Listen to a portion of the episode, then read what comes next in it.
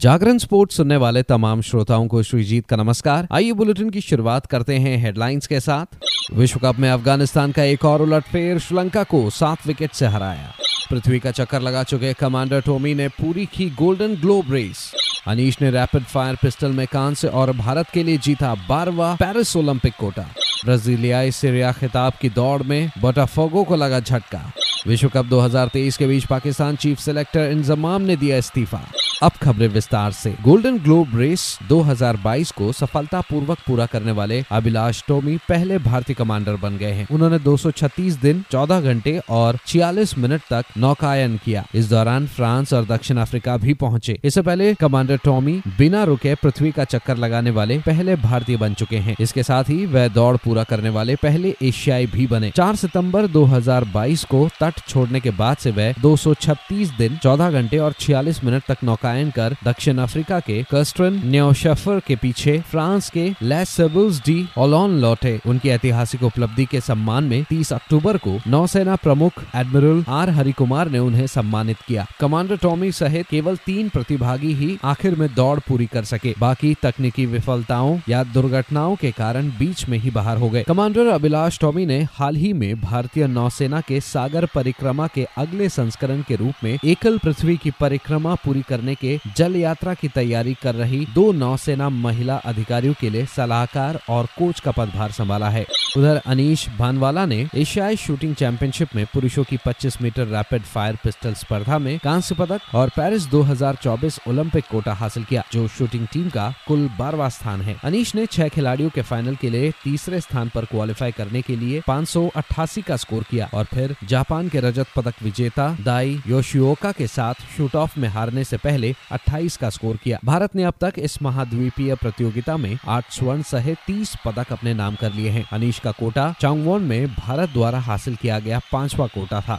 अब खबर फुटबॉल की दुनिया से, जहाँ इसे ड्रो ने दूसरे हाफ़ में विजय गोल दागा जिससे बोटाफोगो को ब्राज़ील की सेरिया चैंपियनशिप में अपने घरेलू मैदान पर कुयाबा के खिलाफ एक शून्य से हार का सामना करना पड़ा। बोटाफोगो के गोलकीपर लुकास पेरी के खिलाफ इसे ड्रो को जैसे ही मौका मिला, उन्होंने नेट पर क्लियरेंस का फ़ायदा उठाते हुए गोल दागा और अपनी टीम की जीत पक्की की। बोराफोगो अब दूसरे स्थान पर मौजूद पालमेरास से केवल छह अंक आगे हैं। हालाँकि उनके हाथ में एक मैच और है। कुयाबा बीस टीम स्टैंडिंग में दसवें स्थान पर है।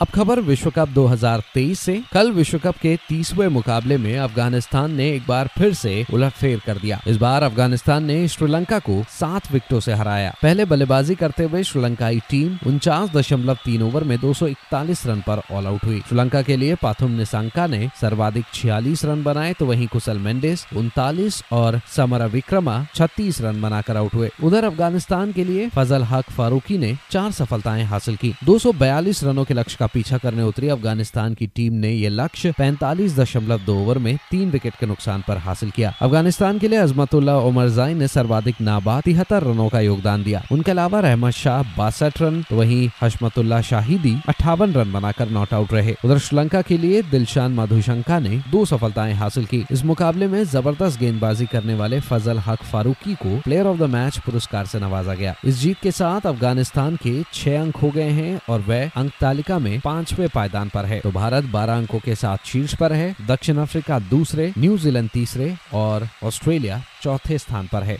राज कोलकाता के ईडन गार्डन्स में पाकिस्तान का सामना बांग्लादेश से होगा। साथ ही आपको बताते चले, पाकिस्तान क्रिकेट टीम के चीफ सेलेक्टर इंजमाम उल हक ने अपने पद से इस्तीफा दे दिया है। पूर्व पाकिस्तान कप्तान इंजमाम उल हक को हारून रशीद के पद छोड़ने के बाद इसी साल अगस्त के महीने में पीसीबी का चीफ सेलेक्टर बनाया गया था। आपको बताते चले, इससे पहले इंजमाम 2016 से 2019 के दौरान भी चीफ सेलेक्टर का पद संभाला था। उनके चीफ सेलेक्टर रहने के दौरान ही पाकिस्तान ने भारत को हराकर 2017 की आईसीसी चैंपियंस ट्रॉफी जीती थी।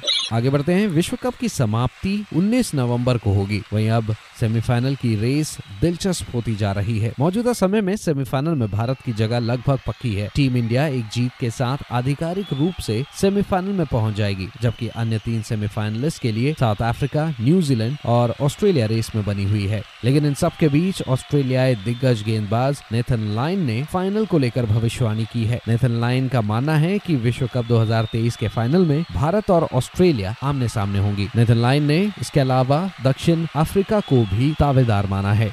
तो फ़िलहाल इस अपडेट में इतना ही। खबरों का सिलसिला जारी रहेगा जागरण डॉट कॉम पर। और हाँ खेल जगत से जुड़ी तमाम बड़ी जानकारियों के लिए बने रहिए सिर्फ़ और सिर्फ़ जागरण डॉट कॉम पर। नमस्कार।